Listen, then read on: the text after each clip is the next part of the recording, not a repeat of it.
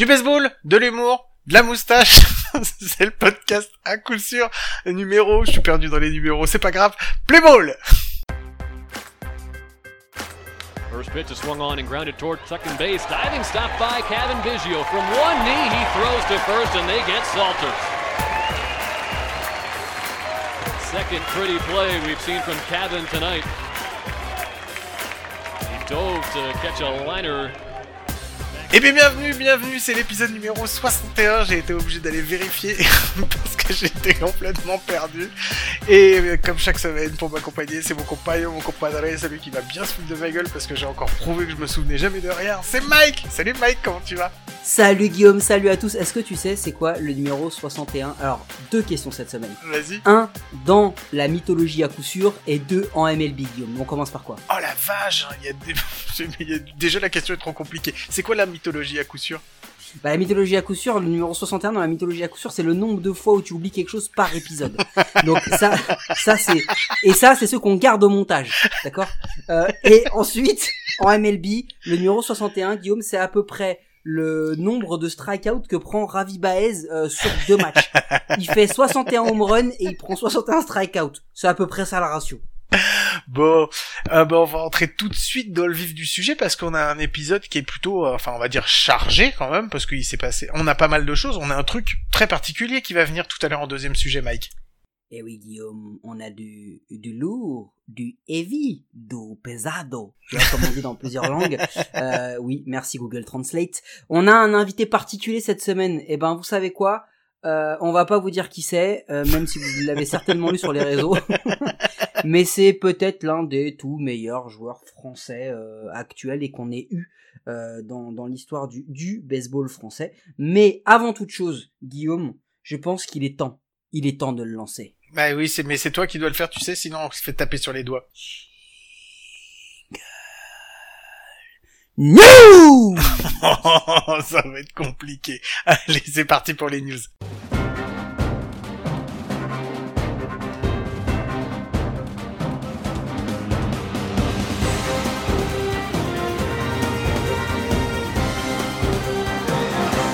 Et ouais, Jingle News, donc qui dit Jingle News, on va parler des news.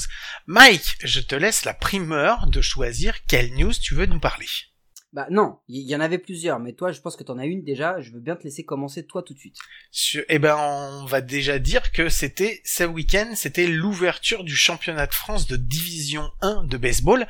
Euh, L'opening day. L'opening day avec avec eh sérieusement, je sais pas si tu l'as vu Mike, mais moi je l'ai vu. Alors je l'ai pas vu en direct. J'ai pas, je l'ai pas vu, j'ai pas pu tout voir, mais j'ai vu une partie, tu parles du live YouTube des Templiers? Ouais, je parle de celui-là. Eh, Franchement, c'était mortel. faire un gros, alors moi je vous explique un truc. Nous, on va être en cabine, et il y a un, un mec qu'on a rencontré, un type, une personne, un, un être humain qui s'appelle Thomas, qui est à la prod, et ben mes enfants, il fait un taf, mais c'est un truc de fou. Le gars est à un level que nous on n'a jamais vu comme ça. Très franchement, j'ai même regardé le chat. Je sais pas si t'as regardé le chat. Sur le chat, t'avais des mecs qui regardaient du Brésil, des États-Unis, etc. Et les mecs disaient magnifique production. Et t'avais même des gars qui disaient que même en national au foot, on n'a pas ce niveau de, de production, il n'y a pas ces effets, il n'y a pas ces transitions, il n'y a pas ces jingles, il n'y a pas autant de caméras. Le taf est dingue. Je vous assure, allez voir un match des Templiers et vous allez voir vous allez avoir de la qualité de dingue. Et je vais plus loin, Guillaume. Il y a des matchs de collège ou de minor où t'as même pas cette qualité-là hein, dans, dans les plus petits stades, dans les plus petites équipes. C'était incroyable. Mais je crois, Guillaume, que au-delà de ça, tu voulais aussi un peu nous parler des résultats, peut-être les premiers résultats de la journée. On va peut-être pas le faire toutes les semaines, mais là, comme c'est l'opening day, il fallait qu'on en parle. Bah, c'était surtout que c'était un opening day en nocturne et que c'était franchement génial de voir un match joué en nocturne. C'était exceptionnel. Euh, pour rentrer dans les résultats, donc il y a eu, euh, il y a eu cinq matchs. Euh, Il y a les. 6, il y a eu 6 oppositions. T'as déjà oublié un match. Qui t'a oublié? Non, il y en a que cinq. Il y a eu. Non, non, il y en a 6. Il y a. Montigny-Rouen, il y a le PUC, le Stade Toulousain, Mhm. il y a Sénart-Clermont, il y a Nice-Cavigal, le MUC, donc Montpellier, et il y a La Rochelle, euh, Metz, ça fait 5. Merci. Donc, j'ai oublié le, non, excuse-moi, j'ai oublié le free pass de. je suis content quand pour une fois, j'ai raison, ça me fait trop plaisir. Donc, les premiers matchs, c'était Montigny contre Rouen. Ils se sont partagés un, un match partout. Montigny a gagné le premier 6-2, Rouen a gagné le deuxième 11-1. Euh, le PUC contre le Stade Toulousain, c'est pareil, ils ont partagé. Le PUC a gagné le premier 7-5. Le Stade Toulousain a gagné le deuxième 3-2. Euh, les Templiers de Sénart contre, contre les Arvernes de Clermont-Ferrand, si je ne me trompe pas. c'est ça. Euh, c'est euh, deux victoires pour euh, bah pour pour Sénart, 9-1 et 15-0. Ça a été un des peu, écarissages. Ouais, ça a été un peu un peu compliqué. ensuite Nice qui jouait contre Montpellier, deux victoires de Montpellier, 4-1 et 7-0. Et les Boucaniers de La Rochelle qui rencontraient bah, nos amis de Metz, des Comets. Et les Boucaniers ont gagné les deux matchs 9-2 et 4-3 les boucaniers qui font aussi des retransmissions de leurs matchs à domicile sur YouTube. Donc si vous voulez voir du baseball français, vous n'avez plus d'excuses. Ça existe, c'est bien fait, c'est propre. Donc allez voir. Euh, juste un truc, moi je, je me mets juste dans, dans le truc de la poule B. je viens de voir, t'as quand même Essénard et le MUC. Mon pote, pour Clermont, Nice Cavigal, tout ça, ça va être chaud. Hein. parce que les mecs, ils envoient, parce que les mecs, ils envoient du très très très lourd. Euh, et euh, surtout, ce qui est important, c'est que, encore une fois, là, vous l'avez vu, on vous a fait les résultats, mais vous allez avoir des matchs tout, tous les week-ends euh, jusqu'au euh, jusqu'au 22 août. Et ensuite euh, vous enfin non, il y a une journée de réserve le 17 juillet, mais sinon vous allez avoir, parce que c'est la SEP Cup, vous allez avoir des matchs jusqu'au 22 août et ensuite euh, dès euh, dès dès le mois de septembre, fin septembre, vous allez avoir les playoffs et les playdowns. Donc vous allez pouvoir avoir du haut niveau. On vous l'a dit, hein, vous avez vu les villes. Hein. Il y a Toulouse, il y a Rouen, il y a il y a de la région parisienne, il y a Paris, il y a La Rochelle, il y a hum, il y a Metz, il y a Nice, il y a Clermont-Ferrand, il y a Montpellier. Franchement, vous avez mais largement de quoi aller voir des matchs pour la plupart des grosses villes françaises. Donc allez-y, on vous a pas parlé de la D2, mais ça a aussi été le King Day, il y a aussi eu des beaux matchs. Il y a des matchs partout. Profitez-en, allez au stade, il fait beau, mangez-vous un petit euh, un petit sandwich merguez moutarde et une et une bière et profitez d'un beau match. Il fait beau, allez-y, c'est le moment. Retrouvez les stades. Et puis si vous savez pas où aller parce que vous hésitez encore, euh, bah vous venez euh, pour la Sep Cup de toute façon à Sénart, on y sera et ça nous fera plaisir. Bon, nous on sera dans la cabine, hein, on sera bien, bien. Je pense qu'on va avoir bien chaud à mon avis s'il fait le même temps que maintenant. Et euh, mais ça nous fera plaisir de passer un petit moment avec vous, donc n'hésitez pas à passer. Ouais, et on peut annoncer qu'à la Sep Cup il y aura quand même quelques petits temps morts. Je pense qu'entre les matchs, je sais pas si on aura une heure complète, mais on aura peut-être 15-20 minutes. Ça nous fera plaisir de voir nos auditeurs. Donc si vous passez, venez, vous campez derrière la la cabine la cabine de commentaires. Vous attendez avec des pancartes genre euh, Guillaume we love you euh, euh, Mike arrête Mike arrête de gueuler des trucs comme ça.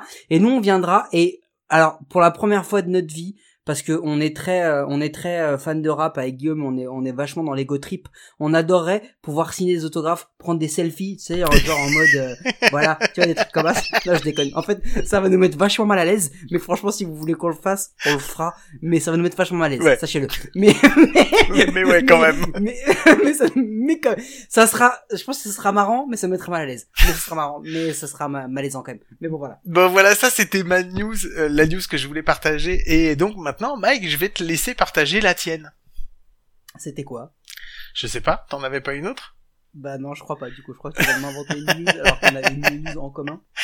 je m'étais noté dans les news Opening Day. D'accord. bon, euh, voilà. Et eh ben euh, puisque puisqu'on a fini avec puisqu'on a fini avec les news, bah, vu qu'on a c'est décousu là, c'est n'importe quoi. Non mais c'est surtout qu'on avait pas envie de parler. Allez, on va pas parler de MLB. Euh, par contre, on va parler d'un truc vachement. Alors on va pas faire le Bruce Bocci show non plus, parce qu'on a rien à vous dire sur le Bruce Bocci show, à part qu'on adore toujours Bruce Bocci, mais qui nous on est à deux signatures des 100. Ah, c'est clair. On est à une moyenne de plus de 200 écoutes la première semaine de parution de nos podcasts. Et on est à deux signatures des 100. C'est un scandale. Allez signer cette pétition. Allez, on y va. Si, il y avait une autre news, Mike. Mike. Hier, il est sorti quelque chose. Il est sorti un nouvel épisode de quelque chose. Qu'est-ce qui est sorti comme nouvel épisode hier? Euh, Le BDB Exactement, le bénévole de base numéro 6. Et franchement, celui-là, c'est particulier. C'est pas un gros club, c'est même pas du tout un club, c'est une ah, association. cette, semaine, on fait dans l'exotisme. Ah, moi, moi, on vous annonce, le à coup sûr et le bénévole de base, on est dans de l'exotisme pur et simple. Écoutez, c'est assez simple. On vous le fait en résumé en, deux mots, Guillaume. Allez, tu sais quoi, Guillaume? On va faire un pyramide. Je dis un mot, tu dis un mot, et on, et on donne un peu le ton du.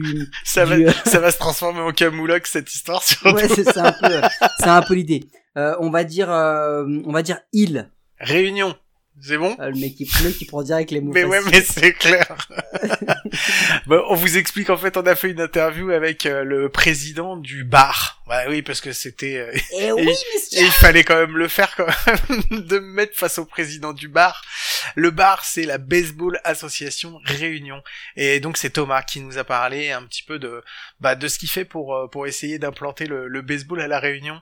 Je vous invite vraiment, vraiment, vraiment à l'écouter parce que si vous pensez que vous galérez, vous, avez- vous, vous, vous, pouvez, vous pouvez même pas vous imaginer. Donc voilà, je vous conseille vraiment de l'écouter. C'est un mec qui a, qui, a- qui en- c'est un, c'est un garçon qui n'en veut et euh, franchement faire ce qu'il fait pour pour essayer de faire, euh, faire éclore le baseball euh, à la Réunion, c'est génial. Oh, C'est simple, hein. on le a, on le a dit, mais on vous le répète à vous pour que vous l'entendiez parce que c'était du off. On a rencontré une personne extraordinaire qui fait vivre sa passion aux autres en partant de rien. Que dalle. Walou. Le gars a tout créé. Il, euh, il fédère des gens autour de lui. Il fait découvrir sa passion dans un lieu où bah, elle a pas sa place à la base.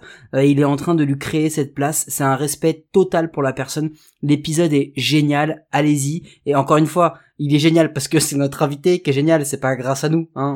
On ne cesse de le répéter. Mais allez-y, écoutez-le. Euh, bingez-moi ça. Vous verrez, c'est une tuerie. On vous le rappelle. Bénévole de base sur le podcast bénévole de base. Il n'est pas disponible sur le podcast à coup sûr. Il est disponible sur le podcast bénévole de base parce que c'est un podcast qui s'appelle bénévole de base. Bon, et donc allez l'écouter. Donc voilà, promis, cette fois-ci, c'est bon, on a fini avec les news. Donc on va pouvoir passer sur le sujet 1. Et en sujet 1, euh, bah moi je voulais vous parler d'un film que j'ai vu, qui est, euh, bah, le sujet, vous allez voir, il va être relié avec l'interview qu'on a fait après. Euh, je vais vous parler d'un film sur le qui traite du baseball, qui s'appelle Sugar, qui est un pas, c'est pas un gros, c'est pas une grosse production, c'est pas un film qui est super connu, euh, mais c'est un film qui est plutôt sympa en fait. On suit, euh, on suit la carrière d'un jeune lanceur dominicain qui est, euh, alors c'est marrant parce que il est, euh, en fait, il est recruté par l'équipe de Kansas City, mais sauf qu'ils l'ont pas appelé les Kansas City Royals. Je sais pas, ils ont pas dû avoir le droit. Ils avaient le droit de nommer toutes les autres franchises, sauf que là, la franchise de Kansas City, ils l'ont appelé les Knights, les chevaliers de Kansas City. mais c'est exactement le même logo, c'est tout ce que tu veux, quoi. Donc c'était trop fort, quoi. Donc voilà, donc en fait, il est, euh, il est recruté à 15 ans, quelque chose comme, ouais, je crois que c'est 15, 15 ans, 15 ans, 16 ans. Donc euh, il rentre dans le système, en fait, de, euh, bah, le système de, bah, de tous ces, tous ces jeunes dominicains qui sont, enfin, ou tous ces jeunes de- des, des Caraïbes, en fait, qui sont euh, repérés, euh, qui sont repérés par les scouts, qui viennent les prendre, qui sont, euh, bah, payés par les clubs, et où en fait ils les forment petit à petit pour en faire des grands joueurs.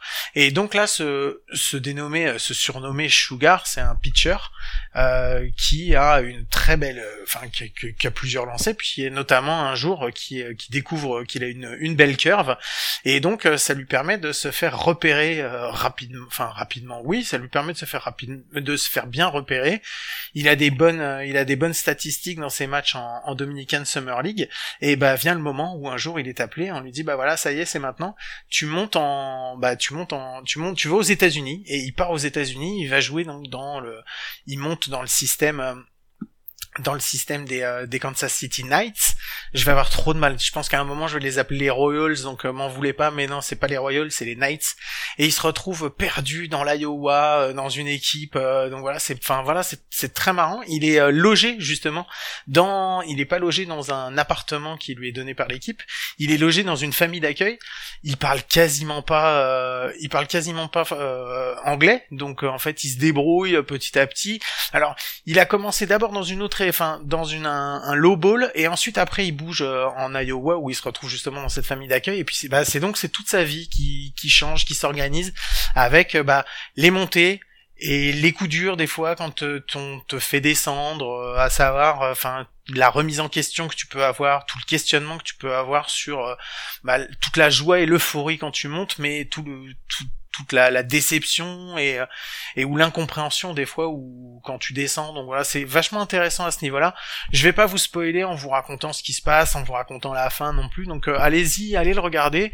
C'est pas, c'est pareil, hein, c'est pas non plus le plus grand grand film sur le sur le baseball, mais je trouve que par rapport à ce qu'on a pu en lire, à ce qu'on a pu nous en dire, et euh, enfin ça parle bien justement de, de justement de cette vie au-delà du baseball, surtout de la vie dans les minor leagues et de tout ce que ça implique bah quand tu le fais, c'est-à-dire les heures de bus, euh, les moments où bah t'es pas chez toi, t'as t'as pas t'as pas réellement, tu vis baseball, tu dors baseball, tu c'est c'est que du baseball, t'es là pour faire du baseball, pour jouer au baseball, et toute ta vie s'articule autour de ça et avec effectivement toutes les joies, mais aussi les grandes déceptions que tu peux avoir. Donc Mike, je voulais t'en parler parce que tu ne le connaissais pas ce match, ce, ce Bah, film-là. je, le, je le connais de nom, mais c'est vrai que j'ai jamais pris le temps encore de le regarder. Il est pas tout jeune, hein. Il a, il a plus de 10 ans Oui. euh, maintenant.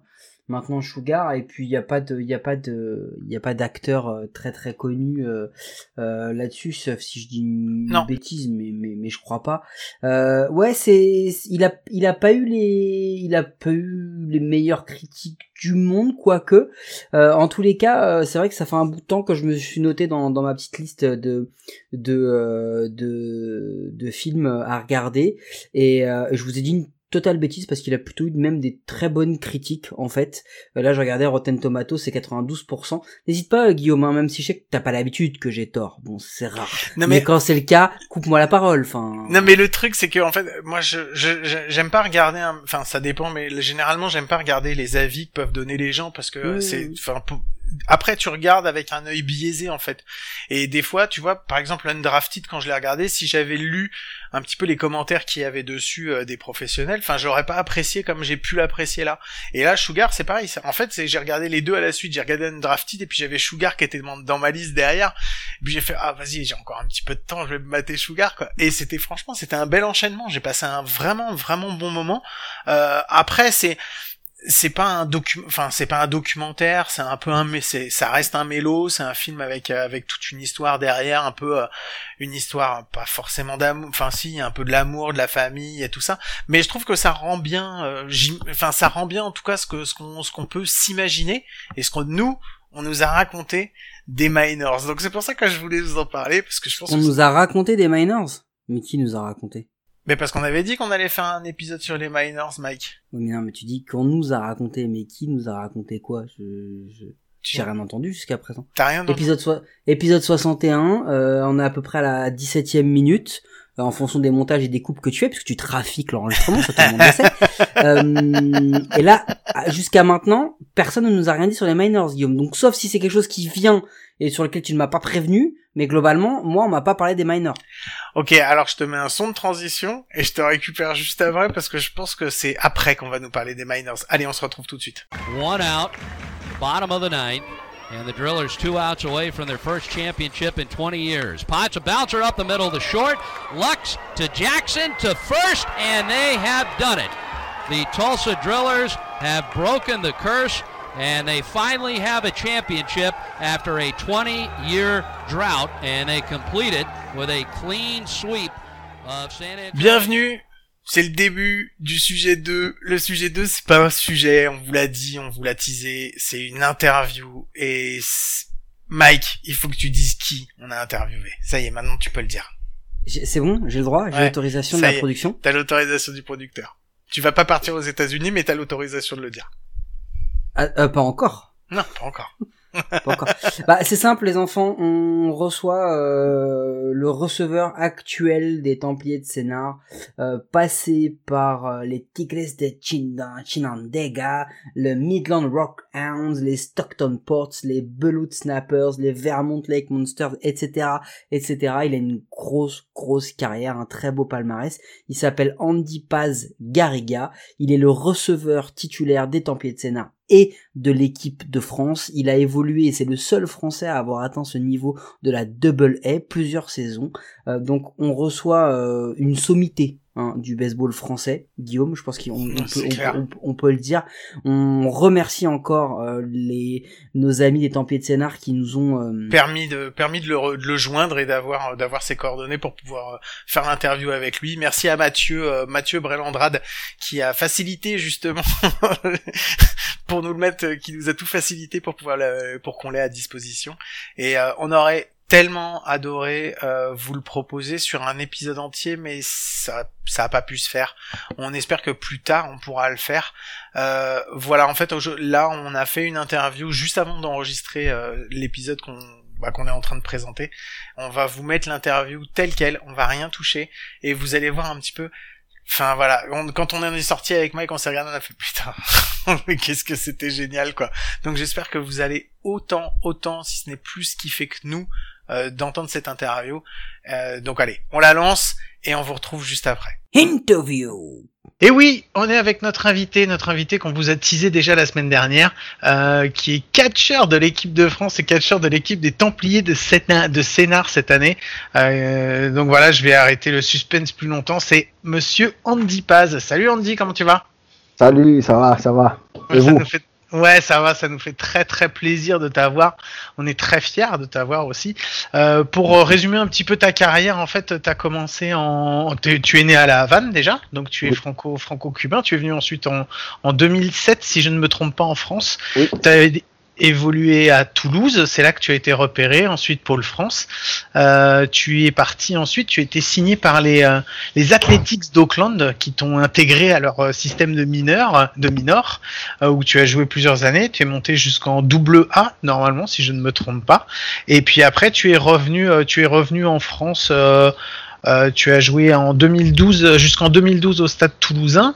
Et euh, quand est-ce que tu es Et depuis, euh, c'est depuis cette année que tu es à que tu es au Templier de Sénart, c'est ça ou l'année dernière? Je suis venu en Europe en fait en 2019.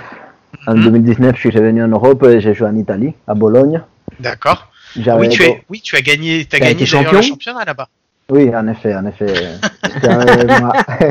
avec ma, femme et mon fils, c'était une, une, expérience euh, de ouf. C'était très bien parce que voilà, euh, quand on a gagné le championnat, ils sont descendus avec moi sur le terrain. C'était vraiment un super souvenir. D'ailleurs, il y a une. Vas-y, vas-y. Il y a une photo, il y a une photo dans un journal italien là où je, je tiens mon fils et ma femme à côté. Donc voilà, c'est. Du coup, juste euh, Guillaume, parce que euh, on a plein de questions à poser à Andy. Euh, Andy, pour ceux qui ne le savent pas, c'est le joueur français qui a atteint le plus haut niveau en termes de division de baseball professionnel, puisqu'il a joué en double A et qu'on a eu de la single A. Je crois que c'est Joris Bert, Fred Envy, qui est un qui est un, un collègue de Sénard, et je crois qu'il y a René Lévray aussi qui a dû jouer en, en, single A, si je dis pas de si je dis pas de bêtises. Mais si vous voulez avoir plus d'infos, Andy Paz est certainement le joueur français où il y a le plus de documents sur le net. Vous tapez Andy Paz Garriga, il a une page Wikipédia, il y a une page sur le site de la Fédé, euh, il y en a sur le site des Templiers, il y a un article avec nos amis de chez Onus, il y a plein plein d'éléments donc la carrière d'Andy Paz, vous allez pouvoir avoir plein de détails là-dessus. Et euh, du coup, nous, on voulait euh, parce que en fait, c'était un défi qu'on a eu. Andy, on a reçu, euh, on a reçu le, président donc David Tenek de des Comets de Metz, qui nous a dit un jour il faut faire un épisode, vous parlez de la minor league et tout, vous en parlez pas assez, etc. On a dit bon, comment on va faire? Eh ben, avec celui qui a eu le plus haut niveau de minor league en France, je pense que c'est la meilleure des, des solutions on voulait un peu en parler avec toi. Et donc, euh, la, la, moi, j'ai une question. J'ai pas d'intro en fait, Guillaume. Donc, je vais poser mes questions comme ça à, à Andy. La première question, c'est euh, c'est quoi une ambiance de minor league? Je, je, je m'explique. Est-ce que par exemple toi tu préfères jouer au baseball euh, en mode européenne où tu es dans un effectif où tu as plus ou moins ta place et où tu vas jouer pour gagner des titres et gagner des coupes? Ou est-ce que tu préfères l'ambiance minor league où tu es dans un effectif où il faut que tu gagnes ta place et où finalement gagner des matchs c'est peut-être un petit peu moins important? Euh, Pour être honnête avec toi, pour être honnête avec toi, euh, parce que bon, j'ai eu la chance aussi ou l'opportunité, on va dire, de jouer aussi en ligue indépendante. Ouais. Et en Italie aussi. Et c'est, en ligue indépendante, c'est pas tout à fait comme en minor league et c'est pas tout à fait comme en France. Mais c'est l'endroit où j'ai préféré jouer parce que là-bas, ben, déjà, on joue tous les jours. Donc, euh, par rapport à la différence avec la France. Donc, c'est un niveau de compétition qui est très élevé parce que tous les jours, on doit être performant. Il y a, il y a beaucoup de, de, personnes qui viennent voir le match. Donc, euh, on joue le soir. Donc, l'ambiance, euh, voilà, ça rajoute à l'ambiance. Mais c'est surtout par rapport à la minor league, on joue plus en équipe, en fait. Parce que là, en ligue indépendante aussi, on joue aussi pour, éventuellement pré-signé ou signé pour ceux qui n'ont jamais signé avec une équipe euh, une équipe euh, de, comment on appelle, une franchise en fait, Mhm. de, de Major League. Mais bon, vu que c'est quand même assez difficile de le faire, on joue en fait pour gagner. Du coup, par, par exemple, par rapport à la Minor League, où c'est plus une, une, une optique euh, développement du joueur. Oui, voilà, on essaye de développer le joueur, même si. Enfin, voilà, c'est une vision de long terme. Là, c'est vraiment, il faut gagner chaque soir en Ligue indépendante. Donc, à chaque fois, on met la meilleure équipe possible euh, sur le terrain. Et c'est ce, ce niveau de compétition que j'ai que j'ai le plus aimé, en fait.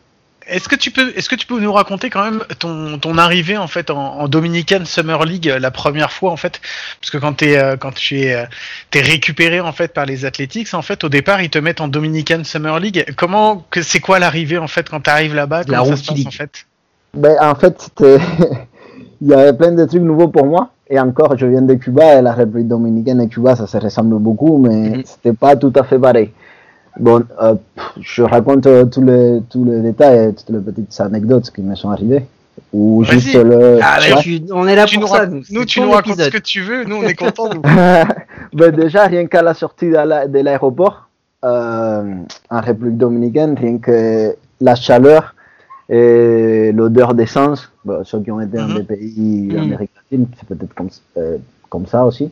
Mais ça, déjà, ça m'a rappelé beaucoup Cuba. Et bon, là, je me suis senti complètement dans, dans un milieu différent. Après, en arrivant au terrain, on est passé par des quartiers qui, enfin, ça se voyait que c'était des quartiers un peu craignos. Et d'ailleurs, là où il y avait Auckland, c'était un quartier vraiment, enfin, qui craignait un petit peu, mais nous, les joueurs, on n'a jamais eu de soucis. Au contraire, on était, on était très, enfin, tout le monde nous connaissait, et tout le monde savait qu'on était des joueurs de baseball. On était limite les, les protégés, en fait. Mais, enfin, voilà. C'est un petit monde, c'est un petit monde quand tu arrives dans la Dominican Summer League. Est-ce que les, tous les clubs sont euh, pas loin les uns des autres? Comment ça se passe en fait? Ben euh, oui, tous les, tous les clubs sont pas loin. Après, on joue pas toutes les équipes. Moi, quand je suis arrivé, on jouait contre quatre équipes seulement. Et voilà, déjà en arrivant au, au complexe, là, c'était quand même un autre monde par rapport à ce que je disais du quartier. Là, on arrive dans un complexe, euh, un complexe américain où il y a quatre terrains qui sont en très, enfin, en très bon état. Et, et enfin, voilà, là, c'est vraiment que je me suis senti professionnel de- à cause de la structure. J'arrive, j'avais aussi mon, j'avais aussi mon vestiaire avec mon maillot, mon nom, mon numéro. Enfin, voilà, ça c'était déjà. T'as quel âge quand t'arrives là? J'avais 17 ans. Ah ouais. Ouais, donc c'est tout, mon- tout jeune. Parce qu'en Euh, plus, vas-y, excuse-moi. Pardon, pardon. Dis-moi. Non, euh, en fait, t'a- t'arrives en France à quel âge? Je suis arrivé en France à 14 ans. D'accord. Ton, ton, ton, côté franco-cubain, il te, il te vient d'où en fait? Ben, il me vient du fait que j'ai eu ma nationalité en fait par mon père. Mais mon enfin, mes parents ils sont cubains.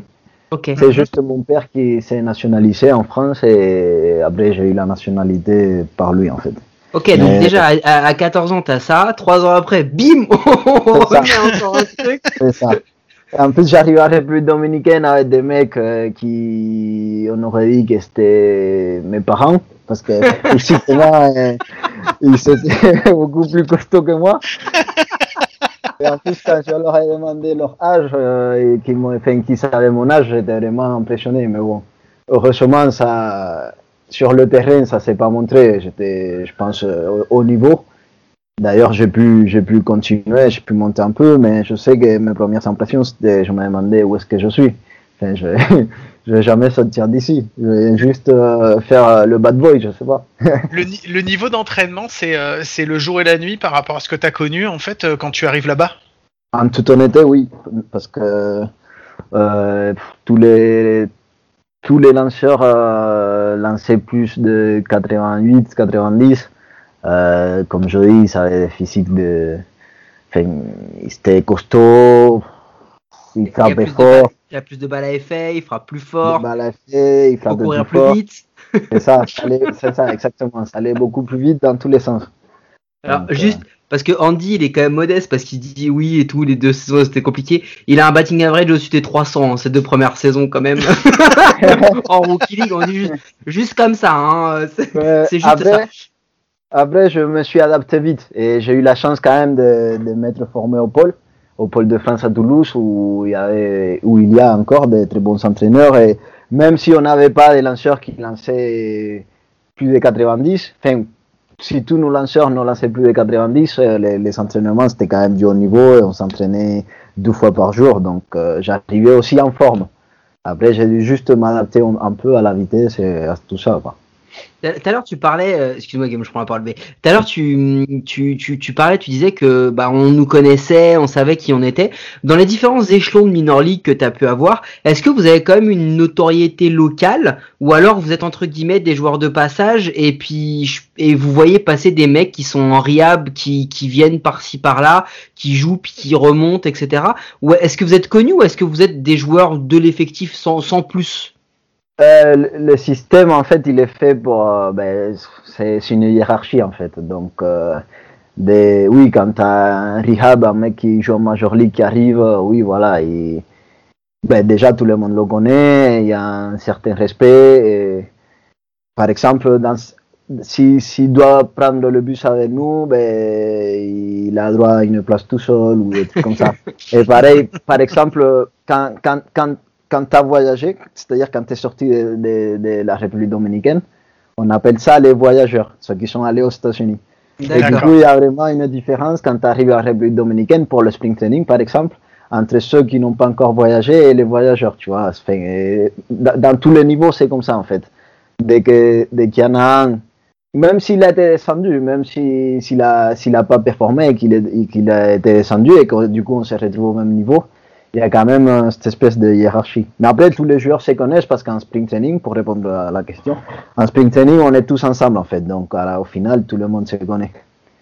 Parce que du coup, toi, tu l'as fait l'ascenseur.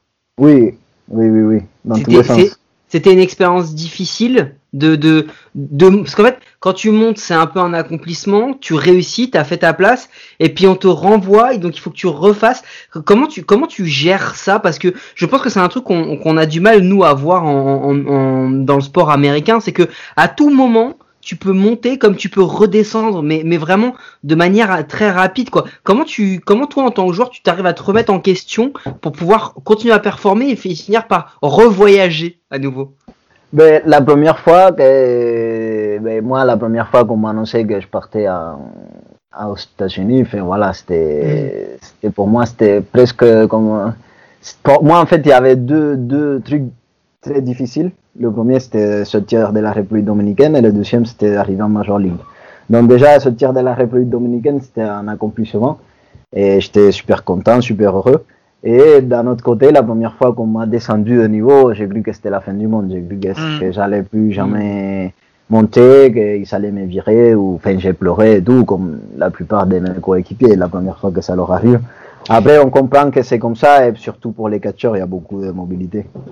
Comment tu justement comment tu gères? C'est un ancien qui est-ce que est-ce qu'il y a une solidarité entre les anciens et les nouveaux? Est-ce que quand justement t'as un truc comme ça qui t'arrive, que tu redescends, est-ce que t'as as, une épaule, quelqu'un pour t'aider? Est-ce que c'est un coach? Est-ce que c'est un ancien Un joueur? Est-ce que t'as ouais. quelqu'un, quelque chose? Euh, c'est quand même assez. Comment dire J'ai pas le mot. de- putain, j'oublie le mot. Personnel? Non, c'est. C'est franc, c'est d'un coup en fait. On te prévient Mm. même Ouais, pas. c'est- le jour même, violent. finis- Voilà, exactement, c'est violent. Le jour même, tu finis ton match et on te dit, ben voilà, demain tu vas partir en Arizona, tu vas redescendre un niveau, de deux niveaux, euh, voilà. Et après, on. Et Souvent, on- t'explique pas. Ça dépend en fait des managers. Des fois, on te dit juste voilà, c'est comme ça. Je pense que des- ils essayent de te rassurer quand même. Ils te disent là-bas, tu vas avoir plus d'opportunités pour jouer ou ce sera mieux pour toi ou on a un joueur qui arrive d'un peu plus haut. Si un joueur qui est plus haut se fait descendre, ben, du coup, ça fait bouger tous les systèmes. Oui, bah oui. Donc on te dit voilà, lui il arrive, du coup on- n'a pas d'autre choix que, que de descendre. Du coup c'est compliqué parce que c'est c'est dur de s'organiser du coup. Par exemple moi qui, qui, a- qui enfin, si on a une famille c'est dur. Hmm. J'ai des Mm. coéquipiers qui avaient des familles qui étaient là avec eux et du jour au lendemain, et moi aussi ça m'est arrivé, ils doivent se retrouver à, à trouver une orga pour que leur famille rentre parce que enfin, on ne te prévient pas en fait. Ouais, parce que les, les rémunérations, alors il faut aussi l'expliquer, le système des rémunérations en minor fait que en tant que joueur, tant que tu atteins pas le double A ou le triple A, c'est des rémunérations qui sont quand même pas, c'est pas énorme, hein, on est d'accord. Hein. Mais même en double A, il y a qu'en triple A que ça change, c'est pas de beaucoup, mais même en double A, t'es payé comme si si t'étais en simple A. En fait, il n'y a pas de différence dans les salaires bruts c'est juste euh, chaque année tu montes d'un peu plus. Donc si ça fait 5 ans que tu es dans l'organisation, tu vas gagner autant que tu sois en salaire but. Tu vas gagner autant en Arizona, en Rookie League, qu'en double A. Après, ce qui peut changer, c'est souvent l'état où tu es, les impôts sont pas les mêmes. Et les, les salaires sont les mêmes euh, dans les différentes franchises en minor? C'est quoi? C'est quelque chose qui est régulé ou chaque franchise paye ce veut? je, en République dominicaine, je pense que c'est pas tout le monde pareil, mais il me semble qu'après aux États-Unis, c'est tout le monde pareil. Et là où ça devient intéressant, même si on n'atteint pas le niveau de Major League, c'est quand on resigne en fait. Après les 7 ans de contrat, ou au bout de 5 ans, tu as une option aussi, il me semble. Et tu peux resigner là, il y en a qui pouvaient gagner jusqu'à 5 entre 5 et 10 000 par mois. Tu peux signer après, même si tu n'as jamais joué en Major League. Ce Hmm. qui commence à être bien déjà. Parce qu'il faut expliquer ça, c'est moins de que du coup, quand tu as le même salaire, c'est pas le même niveau de vie si tu es en minor league euh, en Californie ou que si tu es en minor league dans le Nebraska. Parce que du coup, du coup, il y a ça aussi, c'est-à-dire que les mecs ont le même salaire et forcément, si tu changes d'état, toi, tu as joué la ligue indépendante où tu as joué, c'était dans le New Jersey, c'est ça? Il y en avait une dans le New Jersey et il y en avait une dans le dans l'Indiana. D'accord. Mais t'as, mais parce que là, quand tu parlais de voyageurs, mais t'as voyagé, de, mais t'as, t'as tout fait. T'as- non mais sérieux, t'as fait le Texas, t'as, t'as été à Midland, euh, t'as, t'as été, t'as été dans énormément de, de régions. Est-ce que ça, au moment où tu commences à, hum, tu, alors c'est un peu personnel, mais tu, tu commences à fonder ta famille, t'es, t'es en France ou t'es encore en, t'es encore en minor Ben, en fait, j'ai rencontré ma, ma compagne avant de, ma, juste avant ma deuxième saison en République dominicaine. Donc, euh, Ah oui, d'accord. elle m'a suivi un peu partout. Heureusement, elle travaille dans le libéral et pouvait prendre ses vacances un peu quand elle voulait. Donc, on a quand même réussi à se voir euh, pas mal pendant mes saisons, mais c'est sûr que tu peux pas. Enfin, tu peux pas. C'est dur d'avoir une Hmm. vie de famille. Quoi. C'est, c'est- Ouais, parce que pour les logements, en plus, comme euh, en fonction des endroits où t'es, euh, tu, le plus simple, c'est de, de loger avec des, avec des collègues de l'équipe, oui ou non, ou euh, tu arrives à trouver quand même des trucs euh, en lo- et loger tout seul? Ça dépend quand, dans les, en tout cas au clan, dans les niveaux bas, on va dire, jusqu'à single A, en fait, tu ils t'attribuent une maison. Euh, soit ils te donnent un appartement avec d'autres joueurs, soit ils te, ils te mettent dans une famille d'accueil. D'accord. Mais par contre, les appartements, on n'a pas le droit d'avoir nos familles. Et dans les familles d'accueil, c'est compliqué aussi parce que souvent, on, a, on est plusieurs joueurs et on a juste une chambre et, et voilà, c'est compliqué. Après, j'ai eu la chance quand j'étais au Texas, pardon, Ah j'étais avec une famille qui, j'étais le seul joueur et ils ont accueilli ma compagne. et, Enfin, c'est c'est devenu une famille euh, même. Hum. Ça c'est cool. J'imagine que t'as fait tellement d'heures de bus que tu peux plus faire des trajets en bus, t'en as trop marre? Ah, c'est pour ça que c'est pour ça que j'ai décidé de rentrer en France aussi. Parce que tout à l'heure, comme tu disais, le Texas, j'étais au Midland, mais j'étais partout au Texas. Des fois, on allait jouer à, on est allé à San Antonio, à Corpus Christi, on a, des fois, on changeait même d'état, on allait en Arkansas, des fois, c'était 8, 10, 15 heures de bus. Pour ceux qui n'ont pas la géographie du, du Texas, en Ouais, gros, la la, la plupart, déjà c'est la France, euh, et la plupart des grosses villes sont plutôt à l'ouest et dans le sud. Euh, Dallas, Austin, Houston, San Antonio. Et Midland, c'est à l'est quasiment toutes collées au Nouveau-Mexique. Donc du coup, quand tu fais des trajets en bus, tu dois en avoir pour des journées et des journées, quoi. Et est-ce que tu peux nous expliquer un peu c'est quoi partir en road trip quand tu es en minor league? Euh, en minor league, on a des séries de 4 matchs. Donc, la plupart du temps, en double A, et dans les autres niveaux aussi, on faisait deux séries à la maison, c'est-à-dire on jouait 8 matchs à la, à la maison, 4 contre une équipe et 4 contre l'autre, et après on partait en voyage pour 8 matchs. Donc, on allait par exemple à San Antonio, 4 matchs, et après on continuait vers Corpus Christi, euh, un exemple. Donc, euh, des fois on avait 4 heures de route, et des fois encore 4. Du coup, ça coupait. Mais du coup, au retour, on en avait 8. Et le Oh, pire la dans tout ça, le pire dans tout ça, c'est que des fois, on partait juste après le match parce que on n'avait pas de jours off entre les, entre les, Oh les Oui, t'enchaînes, t'enchaînes. T'enchaînes, t'enchaînes. Donc on partait après le match, donc un match qu'on jouait le soir, on finissait à 22h, le temps que tout le monde se prépare, que tout le monde fasse ses valises, on parle, machin. Parce qu'on n'est pas pressé, hein. on parle tranquille dans le courage. On part à minuit, on arrive à 8h du matin et on doit être au terrain après à 15h. Quoi. Oh là là là. Et dans, dans le haut niveau, on arrivait au terrain à 15 heures, on frappait pas, on frappait juste dans la cage vite fait parce qu'ils savaient qu'on était fatigués. Ça nous, fait, ça nous permettait de nous reposer un peu. Mais dans les plus bas niveaux, vu qu'on doit s'entraîner beaucoup, et je pense qu'ils font exprès aussi pour que ce soit dur parce que ça permet de faire le tir aussi. Mais on, on, arrivait, on devait quand même s'entraîner avant le match. On faisait le batting, l'outfield, tout ça. C'est ça qui Elle dure combien de temps ta saison de minor Parce que je suis sûr qu'il y en a plein qui ne le savent pas. Elle dure euh, en comptant le spring training, et un mois de spring training et après cinq mois de saison régulière et deux semaines de playoff. Ah donc t'as six mois et demi ouais. à ce rythme-là. C'est-à-dire que pendant six mois et demi, t'as pas de life en fait. T'as pas de vie.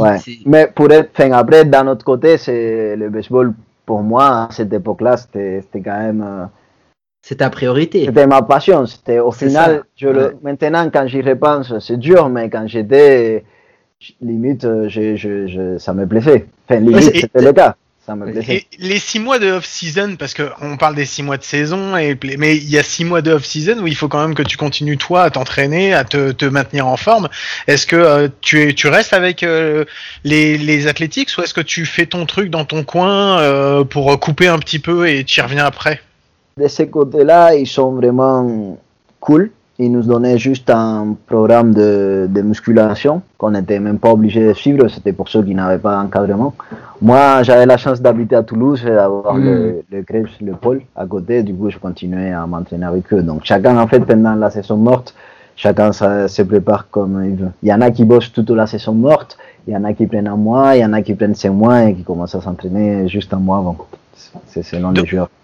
Parce que t'as un, as un, as un collègue à toi, à Sénard, euh, euh, Romain Martinez-Scott, qui a été joué un peu en Australie, etc., pendant les off-season. T'as jamais fait les, les Summer League, les, les ligues, euh, les ligues d'Amérique de, centrale, etc., toi T'as jamais fait? Si, les, les, ligues d'hiver, j'avais fait une en Nica. T'as fait le Nicaragua, oui. Nicaragua, c'est ça. T'as joué avec les Tigres de Chinendega c'est ça. ça aussi, c'était une belle expérience parce que là aussi, on jouait pour gagner. Il y a une ambiance de fou parce que dans le terrain, parce que c'était latinos, et ils savaient la musique, ils savaient les.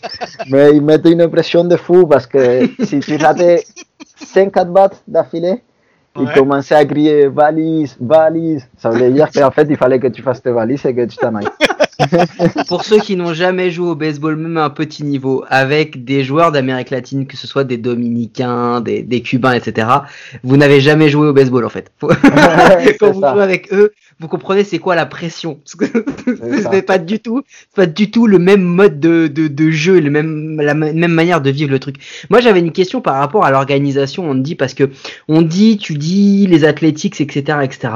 Mais toi, quand tu as été pris, donc quand tu as été signé, tu as une relation avec vraiment la franchise des Athletics ou tu as une relation avec d'abord la Rookie League, ensuite la Double A, la Single A?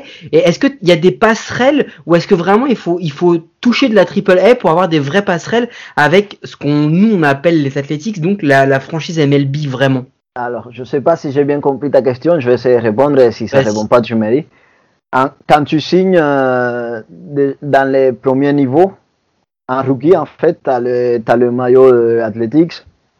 Euh, le complexe, il y a le logo de Athletics partout. Ils t'apprennent un peu l'histoire d'Athletics. Donc, euh, déjà, quand tu signes, tu sais, tu mm. sais que la franchise, euh, c'est les Athletics. C'est pas mm. que la Major League, en fait. Donc, dès que tu signes, tu sais que tu appartiens aux Athletics. Et que, okay, et que en un rien de temps, tu peux être en Major League. C'est très facile d'arriver à. Enfin, comment, je sais pas comment l'expliquer, mais. T'es programmé pour ça, quoi. Tu, tu euh, C'est le chemin qui, qui t'amène vers la. Voilà. Exactement. Après, on sait très bien aussi qu'il y a beaucoup euh, de changements dans ce, dans ce sport qui peuvent te trader du jour au lendemain vers une autre équipe. Donc, au final, même si on appartient aux Athletics, on, le, le but c'est juste d'arriver en Major League avec n'importe quelle équipe. Moi, j'avais une question pour toi parce qu'on a parlé un petit peu sur le terme de le, le, ton de la rigolade et tout, mais juste une question un petit peu plus sérieuse en fait.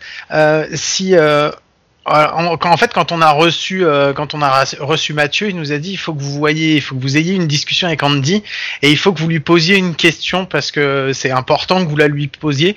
Euh, Andy, on aimerait savoir euh, si t'as assez de recul pour savoir pourquoi t'es pas allé au-delà de la double A. Qu'est-ce qui t'a, qu'est-ce qui a fait que t'as pas passé le niveau supérieur, c'est-à-dire la triple A, et peut-être après la porte justement pour les majors? Euh, C'est Mathieu, hein, c'est un salaud, c'est lui qui nous a dit qu'il fallait qu'on Attends, pose cette attends, question. Andy, réfléchis à celle-là. Par contre, tu peux nous faire, parce que moi j'avais la même question, mais en deux temps. La première, c'est, à ton avis, qu'est-ce qui a fait que toi, tu sois le seul Français à avoir atteint ce niveau de double A? C'est quoi qui t'a réussi à amener à ce niveau de double A Et après, on passera à la question un peu plus chiante. mais justement, j'allais répondre de toute façon aux deux. J'allais dire que ce qui m'a permis d'arriver en double A et ce qui m'a pas permis d'aller plus loin, je pense que c'est l'opportunité. Je pense que, en fait, en tant que catcheur, on a beaucoup de mobilité. Et on dit en toute honnêteté ou en toute Ouais, honnêteté ouais, en En toute honnêteté. honnêteté, je je pensais pas. Enfin, je ne devais pas jouer en double A l'année où j'ai joué en double A. C'est juste qu'un mec s'est blessé. Et j'étais, à ce moment-là, je pense, le catcheur qui était le plus près, le plus Mhm. performant pour, pour bouger. Après, il y en avait d'autres qui étaient peut-être aussi performants, mais c'était dans d'autres dans d'autres ligues. Donc, quand ils m'ont quand ils m'ont mis en double A à la place d'un catcheur qui s'était blessé, ça s'est bien passé pour moi. Du coup, enfin, j'ai j'ai saisi l'opportunité. Ah, D'ailleurs, quand ce catcheur il est revenu, on m'a redescendu. J'étais, même si ça s'était très bien passé, je suis. Bah, t'avais redescendu. des stats de fou, hein. Tu tapais Oui. à plus de 400. Euh, je sais plus combien, mais ça Ouais, s'est je les passé ai sous les yeux, je peux te le dire. Hein, 421 au BP 522. Donc, euh, non, c'était non, c'était des très bonnes stats. Et du coup, ouais, voilà, il est revenu. Du coup, moi, j'ai dû bouger. Et j'ai eu la chance que ces mecs après, ils soient partis avec une autre équipe. Et du coup, ils m'ont rappelé en double A. Donc, j'étais descendu pendant une semaine, une semaine et demie seulement. Donc, j'étais super content de revenir. Et là, j'ai fini la saison en double A. Et j'ai aussi bien fini. On a gagné le championnat, machin et tout ça. Et la, saison d'après, je suis retourné. Et là, j'ai eu moins d'opportunités pour jouer, en fait. Il y a un autre catcheur qui a été signé qui avait eu beaucoup d'argent, c'était un, investissement et le mec il était fort, il est très fort d'ailleurs. Et, mais je pense que j'aurais pu avoir un peu plus d'opportunités, un peu plus de chances parce que fin, au final, à la fin, il me faisait jouer qu'une fois par semaine. Donc, euh... c'est dur de faire ça à place. Alors moi j'ai une question qui est reliée à ça, sauf si tu voulais rebondir là-dessus, Guillaume. Non, non, vas-y. Ma question c'est à l'époque où tu, tu arrives en, en, Rookie League, donc on a dit c'était de 2011-2012, là tes premières années. Le baseball français, entre-temps, aujourd'hui, il a quand même beaucoup évolué. Tu es, d'accord avec nous sur la structure, sur les, le niveau de, de jeu des, des joueurs qu'on a? On a beaucoup plus de jeunes, la passerelle vers le, le college baseball, etc. est beaucoup plus ancrée et tout. Euh, Est-ce que tu penses que si aujourd'hui, toi, tu avais 17 ans et que tu signais aujourd'hui en Rookie League, est-ce que tu penses que tu aurais pu atteindre plus haut que la Double A ou tu penses que c'est ce que tu dis, c'est l'opportunité qui fait que tu n'as pas pu aller plus haut? Après, je voulais finir, euh, en plus de l'opportunité, je pense que si j'avais peut-être, euh, je pense que ma défense, elle était nickel. Enfin, pas nickel, mais je pense que ma défense m'aurait permis d'arriver en Major League. Je pense que si j'avais frappé peut-être un peu plus de power, si j'avais mis mm -hmm. plus de home run, peut-être que ça aussi, ça m'aurait aidé à arriver en Major League. Mais oui, voilà, il y a eu l'opportunité, il y a eu peut-être le fait aussi que j'ai pas frappé assez home run, même si j'ai bien frappé en average. Voilà, peut-être qu'il m'a manqué ça. Et après, pour répondre à la question de si je signe aujourd'hui, c'est dur à répondre, on ne sait pas. je ne peux pas répondre à cette question parce que euh, quand je suis parti, j'étais prêt. Je... Aujourd'hui, il y a plus de joueurs français qui partent aux États-Unis, je pense, parce que je sais il y, a, il y a un truc qui s'est créé avec Boris qui arrive à trouver des collèges pour les joueurs. Je sais pas, aujourd'hui c'est beaucoup plus simple. Mais je, mm. je pense que même à mon époque, si on avait eu le dispositif qu'on a aujourd'hui, il y a eu plein de mecs qui auraient pu aller en, en collège aussi. Je pense que mm. je pense pas que ce soit le honnêtement, je pense pas que ce soit le niveau des Français qui a augmenté, qui se soit amélioré. Je pense que mm -hmm. c'est le dispositif qui est meilleur. On a plus d'opportunités maintenant. D'accord. Pour aller en collège, pas pour signer, parce que ouais, bien sûr, bien sûr. il n'y a plus les, il y a plus les camps MLB, il n'y a plus les tournois MLB, il y a moins de scouts. Mm -hmm. Donc, pour signer, oui, on a, pour signer, on a moins de chances, mais pour aller en collège, on a, on a plus de chances aujourd'hui. Est-ce que, euh, parce qu'on a vu qu'il y avait, euh, y avait beaucoup de positifs, mais il y avait aussi beaucoup de négatifs dedans. Est-ce que tu as des, euh, est-ce que as des regrets par rapport à ton ta carrière en minor? Est-ce que tu en sors avec des regrets ou est-ce que pour toi tu as accompli t'as accompli déjà ce que tu pouvais accomplir et puis le reste après ça y est maintenant c'est derrière toi? Non, il n'y a pas du tout de regrets, au contraire. hein, je, même si je suis pas arrivé en Major League, et même si, si je- si j'aurais aimé avoir un peu plus d'opportunités, je le dirais toujours, je suis reconnaissant aux Seis déjà de m'avoir signé, de m'avoir donné cette opportunité, de m'avoir appris tout ce que j'ai appris, parce que c'était quand même un apprentissage toutes ces années. même si c'était de la galère, encore une fois, pour Mhm. moi, le baseball, c'était ma vie. Quand j'étais à Cuba, mon rêve, c'était jouer en équipe de, Cu- de Cuba, en équipe nationale. Et depuis que je suis petit, c'est un rêve en fait d'atteindre ce niveau-là. Donc euh, non, aucun regret, au contraire, ça m'a forgé, ça m'a amené là où je suis aujourd'hui. Je suis très content là où j'en suis aujourd'hui. Et du coup, Andy, tu sais, euh, nous on dit souvent euh, des compagnons de galère. C'est un peu comme ça que Guillaume et moi on est devenus potes. C'est parce qu'on a, on a connu des galères. Euh, toi, tu, tu, tu, avec le recul, effectivement, on voit que c'est dur et tout, mais je pense que quand tu as 17 ans et que tu as l'opportunité de vivre de ta passion, tu dois kiffer, mais tellement kiffer. Tu joues au baseball tous les jours, tu vois des trucs, tu as un peu le rêve de, de voyager. Est-ce que toi, tu as gardé des contacts avec des joueurs, des coachs, des, des, des gens avec qui tu as partagé cette aventure, ou au final, avec le temps, bah, t'as plus gardé contact avec personne? Juste un truc, après je dis que c'est dur, enfin je dis la vérité, parce que la minor league c'est Mhm. dur. Tous ceux qui connaissent, ils le savent, et ceux qui connaissent pas, je leur dis juste pour qu'ils le sachent. Mais mon message, c'était pas du tout que c'était que c'était un truc négatif, je dis juste euh, Ah, c'est clair. c'est les ouais. trucs. Mais après, pour moi, c'était au contraire, c'était très positif d'être là-dedans. Déjà, premièrement, on est, j'étais dans un système où j'aurais pu devenir millionnaire et je pense que c'est ça qui pousse les gens à rester là. C'est que, enfin, t'as des grands rêves en fait, donc ça déjà Mhm. c'est quand même euh, énorme.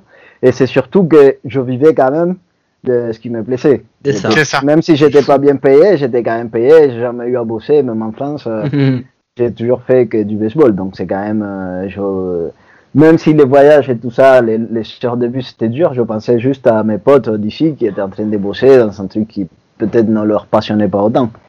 Et je sais plus comment il dit le- la phrase là, mais en gros, si tu fais, si tu fais un boulot qui te plaît, en gros, t'es pas en train de travailler. Enfin, Ouais, c'est ça, c'est ça. je sais plus comment elle est exactement, mais tu vois ce que je veux dire. mais bien sûr, t'as as raison, Donc, final, raison. c'est très positif. c'est très positif et c'est pour ça d'ailleurs c'est s'il y a des joueurs qui veulent signer qui je les encourage que c'est dur bien sûr que c'est dur mais voilà ça nous forge et c'est si t'aimes le baseball ça va pas être dur maintenant si avec Si c'était voilà si c'était facile, tout le monde le ferait au final, on dit. Et c'est ça, ça. le truc, c'est que je pense que t'as vécu une expérience et comme tu dis, ça t'a forgé. Je pense que ça t'a aussi fait devenir un peu plus homme parce que tu l'as vécu très jeune. Donc Mhm. euh, donc c'est hyper intéressant. Et du coup, deuxième partie de ma question, est-ce que t'as gardé contact avec des gens de cette aventure oui oui oui oui j'ai gardé après bon on s'écrit pas on se voit pas tous les jours mais je garde contact avec certains joueurs oui Des- par exemple Jairo Munoz Et c'est un joueur qui, qui c'était mon, c'était mon coloc en fait euh, en on- C'était un bon pote à moi. Et lui, il est arrivé en Major League. On garde contact encore. Et enfin, il y en a des fois certains qui m'écrivent ou je leur écris à certains, oui. Pas à tous, mais à certains. Il a joué aux Cardinals. Ouais, que- voilà. Est-ce que ton expérience euh, de là-bas, maintenant, tu l'as fait partager à tes, à tes coéquipiers en fait euh, sur les terrains Euh, Est-ce que tu partages un petit peu les, bah, je sais pas, le type d'exercice que tu as pu avoir, enfin ton, ton expérience en fait en général. Est-ce que ton vécu là-bas, tu arrives à justement le, le, le partager avec tes, tes coéquipiers aujourd'hui? Ben, mes coéquipiers, pas toi encore, parce qu'on vient de commencer la saison à Sénart, mais là où je le partage beaucoup, ou en tout cas où j'essaye, c'est au Pôle France de Toulouse, parce que là, j'interviens en fait euh, depuis que j'ai signé presque, à chaque fois quand je suis là l'hiver, comme j'ai dit, je m'entraînais là-bas. Et même aujourd'hui, je- je- j'interviens encore pour les entraînements, et voilà, j'essaye de, de transmettre tout ce que j'ai appris pendant ces années de minor league. Hmm, ben, C'est super, franchement, merci beaucoup d'avoir partagé ça avec nous. Mike, t'avais encore autre chose à, à poser comme question à, à Andy? Bah oui, j'avais une question à Andy. Andy, on avait prévu 30 minutes. D'accord Euh, On va le dire aux auditeurs. Andy nous a dit Ouais, vous savez, des fois, moi, un peu le français. Alors, sache, Andy, tu parles aussi bien français que nous. non, non, mais déjà, déjà, je pense que ça, tu peux, tu peux oublier. Nous, notre question, c'est est-ce que tu penses qu'on peut te garder encore 5 petites minutes de plus pour notre dernière rubrique avec notre invité habituel? Oui, oui, bien sûr. Ah, Guillaume, on va se lancer un petit jingle et on a préparé la petite connerie de la semaine pour Andy. Je suis sûr qu'il va apprécier. allez, c'est parti. Who you trying to get crazy with? Say? Don't you know I'm loco?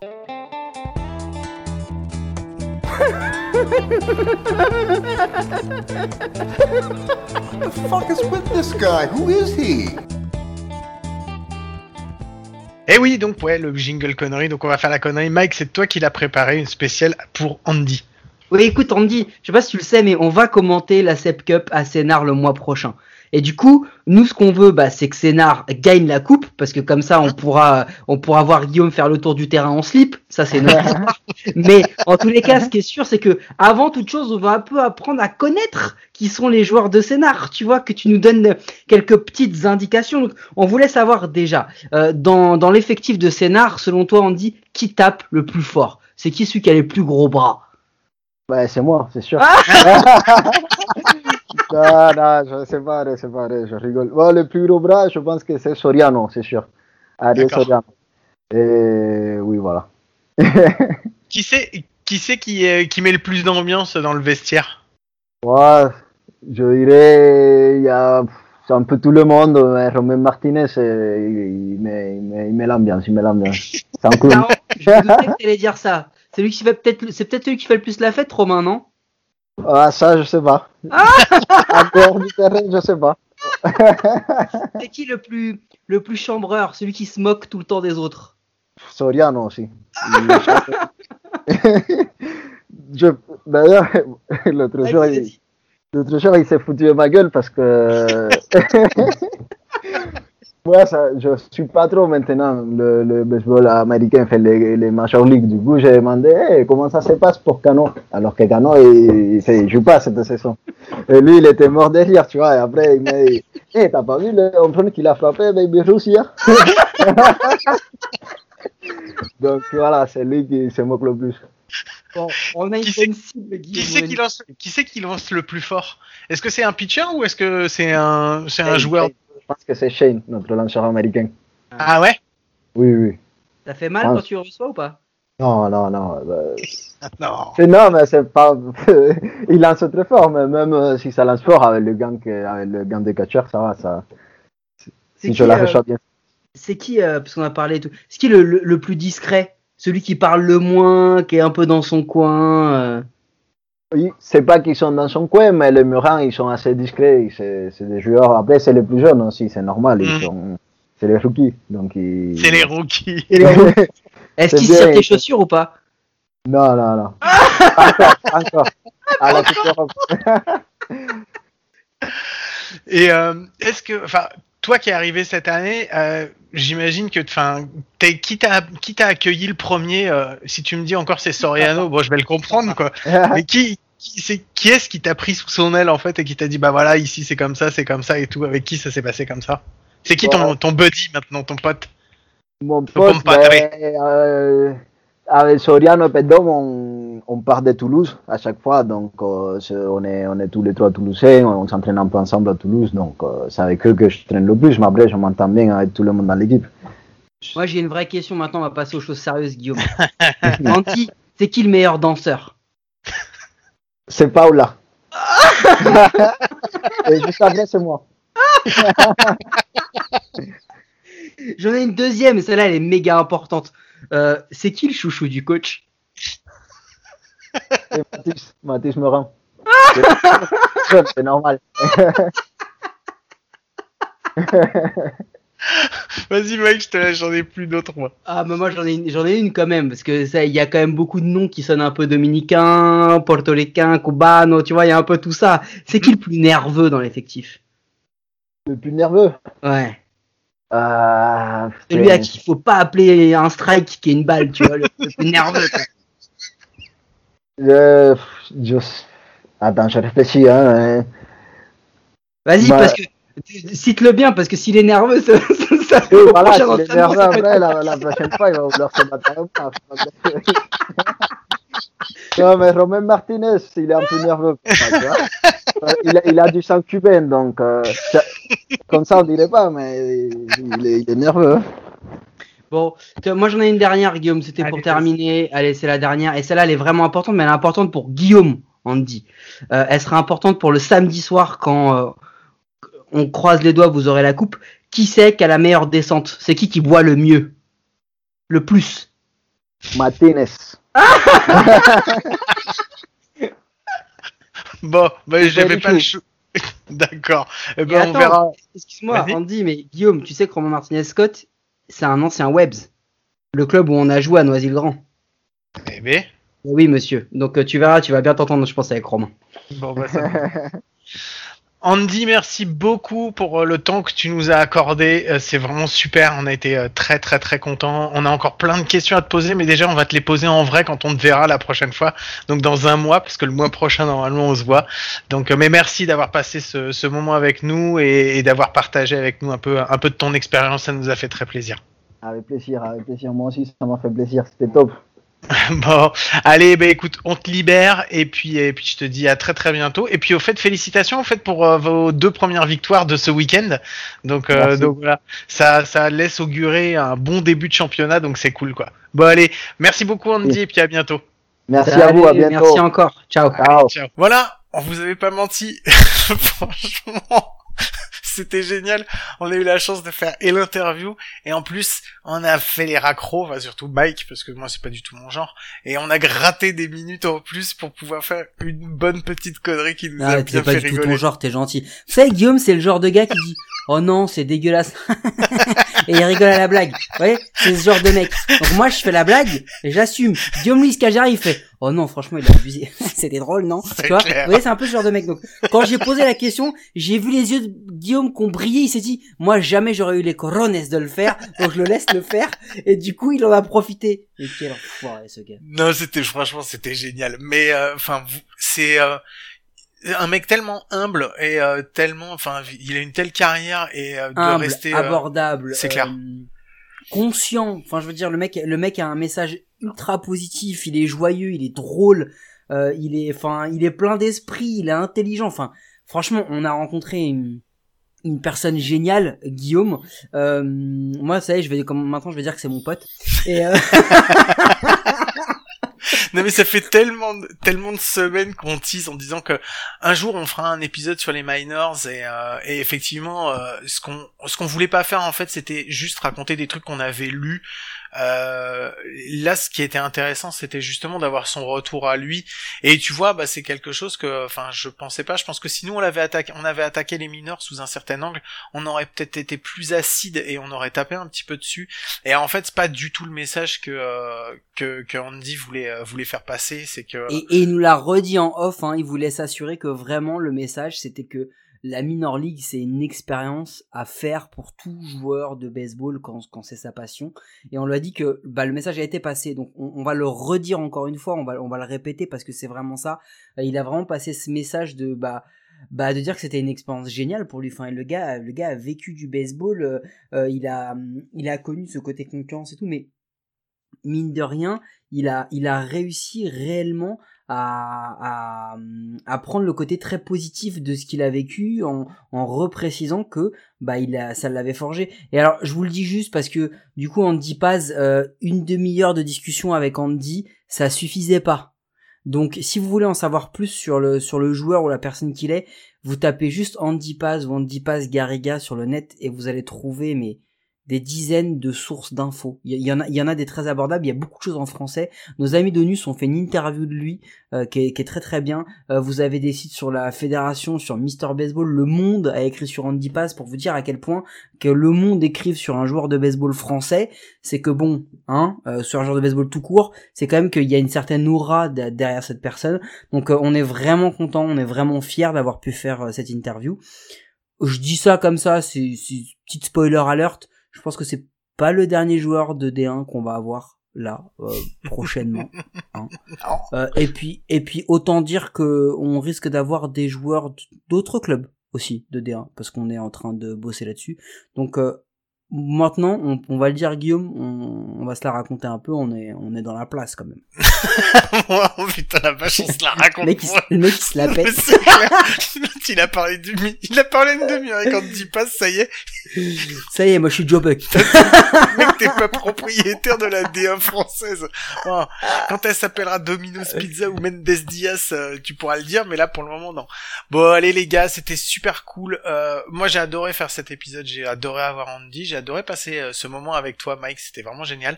Euh, je- J'espère que vous avez passé un aussi bon moment que nous. Euh, en tout cas, vous êtes toujours aussi euh, présents et vous êtes toujours autant, voire même plus, à nous écouter. Ça nous fait toujours plaisir. Euh, N'hésitez pas à nous réécouter euh, sur toutes les bonnes, euh, toutes les bonnes applis de podcast, Google Podcast, Deezer, Apple Podcast, Transistor et tout. Laissez-nous un message, laissez-nous une note. Ça nous permet d'être plus visible et surtout de rendre le baseball plus visible en France. Euh, Mike, je sais qu'on va se retrouver bientôt. On s'est déjà retrouvé tout à l'heure puisqu'on a fait un bénévole de base ensemble.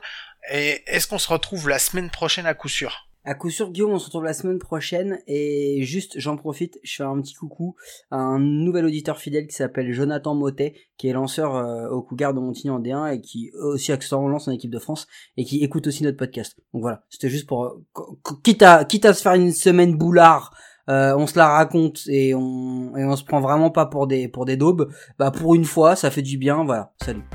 Allez, on vous fait des gros bisous. On vous dit à la semaine prochaine. Ciao à tous. Ouais, juste un petit message pour vous parler des sons que je vous ai mis sur cet épisode parce que on était tellement dans l'euphorie hier quand on a enregistré que j'ai pas eu le temps euh, ni l'opportunité de vous les dire. Euh, c'est que des sons qui ont rapport avec la minor league, des joueurs connus qui jouent aujourd'hui en, en MLB, en major et qui ont joué aussi en donc euh, en, en dans les minors. Euh, le premier c'était Cavan Biggio euh, qui fait un jeu défensif pour New Hampshire. Euh, le son de transition c'était Gavin Lux qui, euh, qui commence un double jeu pour euh, la victoire de Tulsa en championnat. Et le dernier que vous allez entendre c'est Gallegos qui frappe un double walk-off pour les Redbirds. Voilà, c'était important encore, je le répète, pour nous de, parler des, des minors. On n'a pas fini d'en parler, on aimerait bien encore faire un épisode dessus. Voilà, allez, je vous laisse. Euh, je vous fais encore de gros bisous et je vous dis à la semaine prochaine. Ciao. Bases loaded. Mejia way down the line at third. Here's the 0 2 and a swing and a line drive over the left fielder's head. There you go. A Redbirds winner again. It's the pitcher Gallegos. Run for cover. Here they come.